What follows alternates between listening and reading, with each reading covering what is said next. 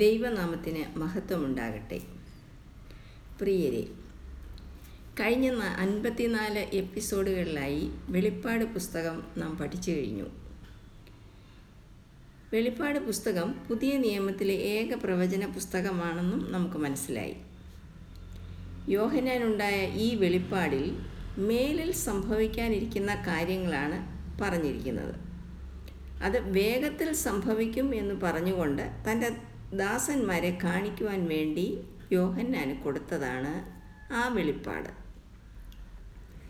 ആസിയയിലെ ഏഴ് സഭകൾക്കാണ് ഇത് എഴുതിയതെങ്കിലും എല്ലാ കാലത്തും എവിടെയുമുള്ള മുഴുവൻ സഭകളുടെയും ശുദ്ധീകരണവും പ്രോത്സാഹനവുമാണ് ഇതിന്റെ ഉദ്ദേശമെന്നും നാം മനസ്സിലാക്കി. കർത്താവായ യേശുക്രിസ്തു ഈ ഭൂമിയിലേക്ക് വന്നത് ദൈവരാജ്യം ഇവിടെ സ്ഥാപിക്കാനാണ്. മരണത്തിന്റെയും തിന്മയുടെയും ഉറവിടമായ സാധാന്യ ശക്തികളെ ക്രൂശിൽ തോൽപ്പിച്ച് വിജയം കൈവരിച്ചുവെങ്കിലും കർത്താവിന്റെ രണ്ടാമത്തെ വരവ് വരെയും ക്രിസ്തുവിന്റെ അനുയായികളും തിന്മയുടെ ശക്തിയായ സാത്താന്റെ അനുയായികളും തമ്മിലുള്ള പോരാട്ടം തുടർന്നുകൊണ്ടേയിരിക്കുന്നു. ഇതിൽ അന്തിമ വിജയം ക്രിസ്തുവിനും അവന്റെ സഭയ്ക്കുമായിരിക്കും അത് താമസം വിന സംഭവിക്കുകയും ചെയ്യും. എന്നാൽ നമ്മുടെ സമയത്തിന്റെ കണക്കല്ല ദൈവത്തിന്റെ സമയം എന്നും നാം മനസ്സിലാക്കേണ്ടതുണ്ട്. ഒന്നാം നൂറ്റാണ്ട് മുതലുള്ള സഭ കർത്താവിന്റെ പുനരാഗമനത്തിന് വേണ്ടി അവരവരുടെ കാലത്ത് കാത്തിരിക്കുകയും പ്രത്യാശിക്കുകയും വേഗം വരണമേ എന്ന് പ്രാർത്ഥിക്കുകയും ചെയ്തിരുന്നു. എന്നാൽ ദൈവത്തിന്റെ ദീർഘക്ഷമയാണ് കർത്താവിന്റെ വരവ് താമസിപ്പിക്കുന്നത്. കാരണം എല്ലാ മനുഷ്യരെയും തന്റെ മക്കളാക്കി തന്നോട് കൂടെ ചേർക്കണമെന്നാണ് ദൈവത്തിന്റെ ഉദ്ദേശം. അതിനായി ദൈവം സമയം ദീർഘിപ്പിച്ചുകൊണ്ടിരിക്കുന്നു. അതുകൊണ്ട് എല്ലായ്പ്പോഴും നാം കർത്താവിന്റെ വരവിന് വേണ്ടി കാത്തിരിക്കണമെന്നും വചനം നമ്മോട് ആവശ്യപ്പെടുന്നു. ഒന്ന് തെസ്ലോനിക്കർ ഒന്നിന്റെ പത്ത് റോമർ പതിമൂന്നിന്റെ പതിനൊന്ന് പന്ത്രണ്ട് തീ തോസ് രണ്ടിന്റെ പന്ത്രണ്ട് എബ്രായർ ഒൻപതിന്റെ ഇരുപത്തെട്ട് എന്നീ ഭാഗങ്ങളിലെല്ലാം ഇത് നമുക്ക് കാണാവുന്നതാണ്. വചനത്തിന്റെ നിവൃത്തി അത് ഭാവിയിൽ എപ്പോൾ വേണമെങ്കിലും സംഭവിക്കാം. അത് ഒരുപക്ഷെ ഇപ്പോൾ തന്നെ സംഭവിക്കാം. കാലം നമുക്കറിയില്ല. എന്നാൽ ഒരുങ്ങിയിരിക്കുക എന്നുള്ളതാണ് നമ്മളെക്കുറിച്ചുള്ള ദൈവിക ഉദ്ദേശം. ഇനി ഈ പ്രവചനം ഈ വെളിപ്പാട് പ്രവചനത്തിന്റെ ഉദ്ദേശം നമ്മുടെ ജിജ്ഞാസയെ തൃപ്തിപ്പെടുത്തുക എന്നുള്ളതല്ല. അനുദിന ജീവിതത്തിൽ വിശുദ്ധീകരണവും ക്രിസ്തുവിനായുള്ള സമ്പൂർണ സമർപ്പണവും ത്വരിതപ്പെടുത്തുക എന്നതാണ്. ദൈവത്തിന്റെ ഉദ്ദേശപ്രകാരം ഇന്നല്ലെങ്കിൽ നാളെ ഈ കൃപായുഗം തീർന്നു പോകും. കർത്താവ് തന്റെ സഭയെ മേഘത്തിൽ ചേർത്ത് കൊള്ളുകയും ചെയ്യും. അപ്പോൾ നമുക്ക് പോകണമെങ്കിൽ ഒരുങ്ങിയിരിക്കുക എന്നതാണ് ഈ പുസ്തകത്തിലെ ആദ്യ അധ്യായങ്ങളിൽ കൂടെ ദൈവം നമ്മെ അറിയിക്കുന്നത്. ദൈവത്തിന്റെ ഈ പദ്ധതിയിൽ ചേർക്കപ്പെടുവാൻ ദൈവം എല്ലാവർക്കും ഭൂമിയിൽ അവസരം തന്നിരിക്കുന്നു. തന്റെ പുത്രനിൽ കൂടെ എല്ലാവരെയും വിളിച്ചും വിളിച്ചുകൊണ്ടും ഇരിക്കുന്നു. പക്ഷേ ആ വിളിക്കൊരു പരിധിയുണ്ട്. കൃപയുടെ യുഗം തീരാൻ പോകുന്നു. കർത്താവിന്റെ മധ്യാകാശ വരവ് ആസന്നമായിരിക്കുന്നു. മണവാളനായ കർത്താവിനോടുകൂടെ മണിയറയിൽ പ്രവേശിക്കുവാൻ നമ്മുടെ ഭാഗത്തു നിന്ന് ചെയ്യേണ്ടത് നാം ചെയ്തിരിക്കണം. ദൈവം ചെയ്യുവാനുള്ളതെല്ലാം കഴിഞ്ഞിരിക്കുന്നു. അതുകൊണ്ട് ചിന്തിക്കുക. വേഗം വരുന്ന കർത്താവിനെ സ്വീകരിപ്പാൻ എങ്ങനെ ഒരുങ്ങണം? ഒന്നാമതായി കർത്താവിന്റെ വരവിൽ ചേർക്കപ്പെടുവാൻ നാം വീണ്ടും ജനിക്കണം. കർത്താവ് പറഞ്ഞു യോഹന്നാൻ മൂന്നിന്റെ മൂന്നിൽ പുതുതായി ജനിച്ചില്ല എങ്കിൽ ദൈവരാജ്യം കാണുവാൻ ആർക്കും കഴിയുകയില്ല എന്ന്. ആ പുതുജനനം പരിശുദ്ധാത്മാവ് ഒരുവനിൽ വരുത്തുന്ന പുതുക്കമാണ്. മാറ്റമാണ്. അതാണ് പുതിയ സൃഷ്ടിയുടെ അനുഭവം. വിശുദ്ധ പൗലോസ് രണ്ട് കൊരിന്തർക്ക് എഴുതിയ ലേഖനം അഞ്ചാം അധ്യായം പതിനേഴാം വാക്യത്തിൽ പറയുന്നു ഒരുത്തൻ ക്രിസ്തുവിലായാൽ അവൻ പുതിയ സൃഷ്ടിയാകുന്നു പഴയത് കഴിഞ്ഞുപോയി ഇതാ അത് പുതുതായി തീർന്നിരിക്കുന്നു എന്ന്. പുതിയ സൃഷ്ടിയായി തീർന്ന വ്യക്തി രക്ഷിക്കപ്പെട്ട വ്യക്തിയായി മാറുന്നു. അപ്പോൾ അവൻ യേശുവിനെ കർത്താവ് എന്ന് വായിക്കൊണ്ട് ഏറ്റുപറയുകയും ദൈവം അവനെ മരിച്ചവരിൽ നിന്ന് ഉയർത്തെഴുന്നേൽപ്പിച്ചു എന്ന് ഹൃദയം കൊണ്ട് വിശ്വസിക്കുകയും ചെയ്യും. ആ വ്യക്തി അപ്പോൾ ദൈവമകന് മകൾ ഒക്കെ ആയിത്തീരുന്നു.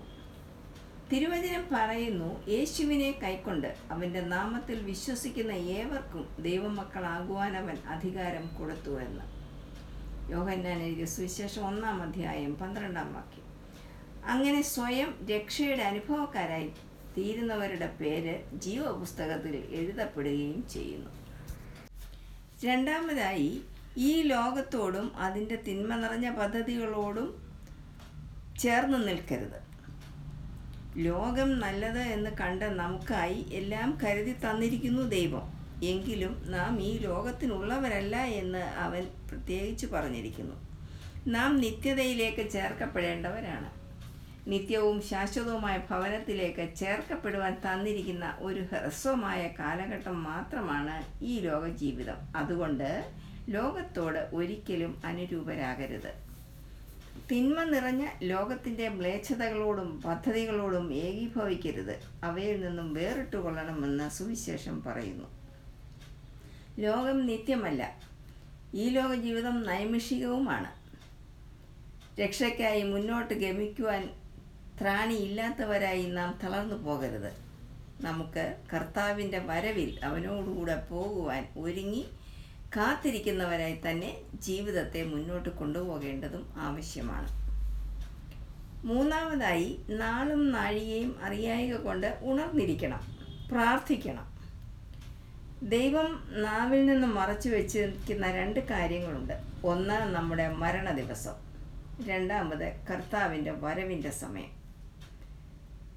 ഇതിലേത് എപ്പോൾ സംഭവിച്ചാലും സ്വീകരിപ്പാൻ ഒരുങ്ങിയിരിക്കണം നാം ഒരുങ്ങാത്തവർ കൈവിടപ്പെടും പത്ത് കന്യകമാരുടെ ഉപമയിൽ പറയുന്ന ബുദ്ധിയില്ലാത്ത അഞ്ച് കന്യകമാരെ പോലെ ആകരുത് നാം അവസാനം ഒരുങ്ങാൻ സമയം കിട്ടുകയില്ല. കാരണം കർത്താവിന്റെ വരവ് നനയാത്ത നേരത്തായിരിക്കും. അതുപോലെ തന്നെ ഇടവിടാതെ പ്രാർത്ഥിക്കണം. പ്രാർത്ഥന ആത്മീയ ജീവിതത്തിന്റെ ഒരുക്കവും ശക്തിയും ഉണർവും കാണിക്കുന്നു. പ്രാർത്ഥന പരീക്ഷയിൽ അകപ്പെടാതിരിക്കാൻ നമ്മെ സഹായിക്കുന്നു. നാലാമതായി നാം പരിശുദ്ധാത്മാവിനെ കെടുത്തിക്കളയുകയോ ദുഃഖിപ്പിക്കുകയോ ചെയ്യരുത്. മാത്രമല്ല പരിശുദ്ധാത്മാവിൽ നിറയുകയും ചെയ്യണം. എല്ലാ വിശ്വാസികളുടെയും ഉള്ളിൽ ദൈവം തന്നിരിക്കുന്ന ദാനമാണ് പരിശുദ്ധാത്മാവ്. അവനാണ് കാര്യസ്ഥൻ. രക്ഷിക്കപ്പെട്ട നാൾ മുതൽ ഈ പരിശുദ്ധാത്മാവ് നമ്മുടെ ഉള്ളിൽ ഉണർവിന്റെ തീക്ഷ്ണത വളർത്തും. പാപം ചെയ്യാതിരിക്കുവാൻ ആത്മീയ ചെയ്തികളിൽ വളരുവാൻ ഉണർത്തിക്കൊണ്ടിരിക്കും. പക്ഷേ ആ അഗ്നിയെ ഒഴിവുകഴിവുകളാകുന്ന വെള്ളമൊഴിച്ച് കെടുത്തിക്കളയാൻ പറ്റും. അത് ചെയ്തു കഴിഞ്ഞാൽ അവന്റെ ആവാസം നമ്മിൽ ഉണ്ടാവില്ല. അതുപോലെ പരിശുദ്ധാത്മാവാകുന്ന കാര്യസ്ഥനായ വ്യക്തി നമ്മെ ക്രിസ്തുവിന്റെ മണവാട്ടിയായി വിശുദ്ധീകരിച്ച് കറ ചുളക്കം മുതലായവ ഒന്നുമില്ലാതെ ശുദ്ധയും നിഷ്കളങ്കയുമായി മണവാളനെ ഏൽപ്പിച്ചു കൊടുക്കുവാൻ നമ്മെ ഒരുക്കുകയും ചെയ്യും. പരിശുദ്ധാത്മാവിനെ ദുഃഖിപ്പിക്കരുത് എന്നും തിരുവചനം പറയുന്നു. അത് വികാരാധീനനും മൃദുല സ്വഭാവവും ഉള്ളതായതിനാൽ അവനെ അനുസരിക്കാഞ്ഞാൽ നാം കൂട്ടായ്മ കൊടുക്കാഞ്ഞാൽ അവനോട് മത്സരിച്ചാൽ അവൻ നമ്മെ വിട്ട് മാറിപ്പോകും. ഒരിക്കലും അതിന് ഇടയാവരുത്. കാരണം അവനാണ് നമ്മെ നിയന്ത്രിക്കുന്നത്. അവന്റെ നിയന്ത്രണമാണ് നമുക്ക് ആവശ്യവും. ദൈവ ആത്മാവിനാൽ തന്നെ നാം നടത്തപ്പെടണം. റോമർ എട്ടിന്റെ പതിനാലിൽ പറയുന്നു ദൈവാത്മാവ് നടത്തുന്നവർ ഏവരും ദൈവത്തിന്റെ മക്കളാകുന്നു എന്ന്. അതുകൊണ്ട് അവനെ ദുഃഖിപ്പിക്കുകയോ വിഷമിപ്പിക്കുകയോ ചെയ്യാതെ നമ്മെ നടത്തുന്ന പരിശുദ്ധാത്മാവിന്റെ നിറവിൽ ഈ ലോകത്തിൽ ജീവിപ്പാൻ ദൈവം നമ്മെ അനുവദിക്കും. അതിനായി നമുക്ക് അവനോട് സമർപ്പിച്ചു കൊടുക്കുക മാത്രമാണ് ചെയ്യേണ്ടത്. വീണ്ടെടുപ്പ് നാളിനായിട്ടാണ് പരിശുദ്ധാത്മാവ് നമ്മെ മുദ്രയിട്ടിരിക്കുന്നത്. വീണ്ടെടുപ്പ് നാൾ എന്നത് കർത്താവിന്റെ മേഘപ്രത്യക്ഷതയാണ്. കർത്താവ് മധ്യാകാശത്തിൽ വരുമ്പോൾ ഈ പരിശുദ്ധാത്മാവത്രേ ആകാശമേഘത്തിൽ നമ്മെ എത്തിക്കുന്നത്. നാം മരിച്ചടക്കപ്പെട്ടാലും ഈ പരിശുദ്ധാത്മാവിന്റെ മുദ്ര മാറിപ്പോകുന്നില്ല. യേശുവിനെ മരിച്ചവരിൽ നിന്ന് ഉയർപ്പിച്ചവന്റെ ആത്മാവാണ് നമ്മളിൽ വസിക്കുന്നത്. അതുകൊണ്ട് നമ്മൾ അവനോടുകൂടെ വസിക്കേണ്ടവരാണ്.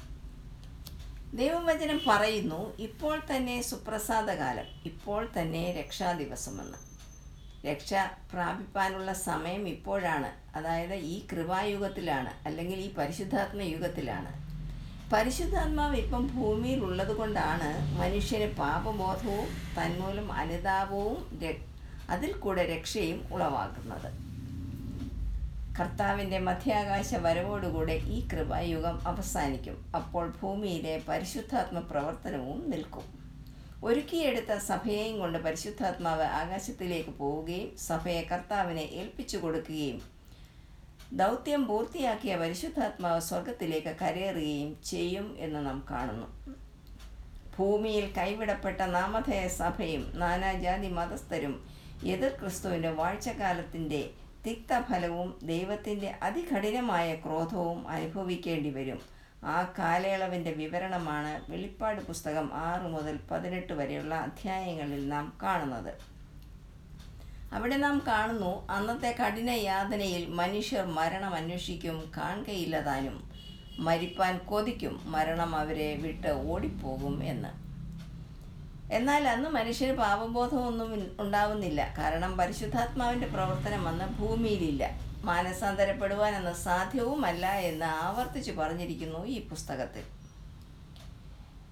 സത്യവചനം വിശ്വസിച്ച് ഇപ്പോൾ തന്നെ രക്ഷ നേടുകയാണ് അഭികാമ്യം. രക്ഷ മാറ്റിവെക്കരുത്. രക്ഷിക്കപ്പെട്ടവരുടെ പേരുകൾ സ്വർഗം ജീവന്റെ പുസ്തകത്തിൽ എഴുതുന്നു. അതിന് ഇടം കൊടുക്കുക. കർത്താവിന്റെ വരവിൽ ചേർക്കപ്പെടുവാൻ അത് ആവശ്യമാണ് എന്ന് നാം കേട്ടുവല്ലോ. നമുക്കും പ്രാർത്ഥിക്കാം. ആമേൻ. കർത്താവായ യേശുവെ വേഗം വരേണമേ എന്ന്. വെളിപ്പാട് പുസ്തകത്തിൽ പറയുന്ന കാര്യങ്ങൾ യഹൂദർക്ക് മാത്രമുള്ളതാണെന്നും അത് നമുക്ക് ബാധകമല്ല എന്നും ഒരു ചിന്ത പ്രബലമാണ്. എന്നാൽ ആദ്യ മൂന്ന് അധ്യായങ്ങളിൽ കാണുന്ന കാര്യങ്ങൾ കർത്താവിന്റെ കൃപയാൽ രക്ഷിക്കപ്പെട്ട പുതിയ നിയമസഭയ്ക്കുള്ളതാണെന്നും അതിനുശേഷമുള്ളവ യഹൂദർക്കുള്ളതാണെന്നും പൊതുവെ വിശ്വസിക്കപ്പെടുന്നു. അതിനാണ് സാധ്യതയും കൂടുതൽ. തന്റെ രക്തം ചീന്തി വീണ്ടെടുത്ത തന്റെ സഭയെ സംരക്ഷിക്കുക എന്നത് കർത്താവിന്റെ ഉദ്ദേശമാണ്. അതിൽപ്പെട്ട നമ്മെ നാലാം അധ്യായം മുതൽ കാണുന്ന പീഡനത്തിൽ നിന്ന് അവൻ രക്ഷിക്കുകയും ചെയ്യും എന്ന് നമുക്ക് വിശ്വസിക്കാം. തന്റെ മണവാട്ടി സഭയെ മധ്യാകാശത്തിലേക്ക് എടുത്തുകൊള്ളപ്പെടുവാൻ കർത്താവ് മേഘത്തിൽ വരും. അപ്പോൾ ഒരുങ്ങിയിരിക്കുന്നവർ അവനോടൊപ്പം പോകും. അന്ന് കൈവിടപ്പെടുന്നവർ ഭൂമിയിൽ അനുഭവിക്കേണ്ടി വരുന്ന കഷ്ടതകളാണ് തുറന്നുള്ള ഭാഗങ്ങളിൽ നാം കണ്ടത്. അതുകൊണ്ട് അവന്റെ വരവിനായി നാം ഒരുങ്ങിയിരിക്കണം. വെളിപ്പാട് പുസ്തകത്തിലെ കാര്യങ്ങൾ ഇവിടെ കഴിയുന്നു. തുടർന്ന് നമ്മളുടെ ജീവിതമാണ് നാം പരിശോധിക്കേണ്ടത്. നമ്മുടെ ജീവിതത്തിൽ ദൈവത്തിന് പ്രധാന സ്ഥാനം കൊടുത്തുകൊണ്ട് അവന്റെ വരവിൽ വിശ്വാസം അർപ്പിച്ചുകൊണ്ട് തുടർന്ന് ജീവിക്കുവാൻ ദൈവം നമ്മെ ഏവരെയും സഹായിക്കട്ടെ. നമ്മെ ഏവരെയും അവൻ സമൃദ്ധമായി അനുഗ്രഹിക്കുകയും പരിപാലിക്കുകയും ചെയ്യട്ടെ. ഈ പുസ്തകം ഇവിടെ അവസാനിക്കുന്നു.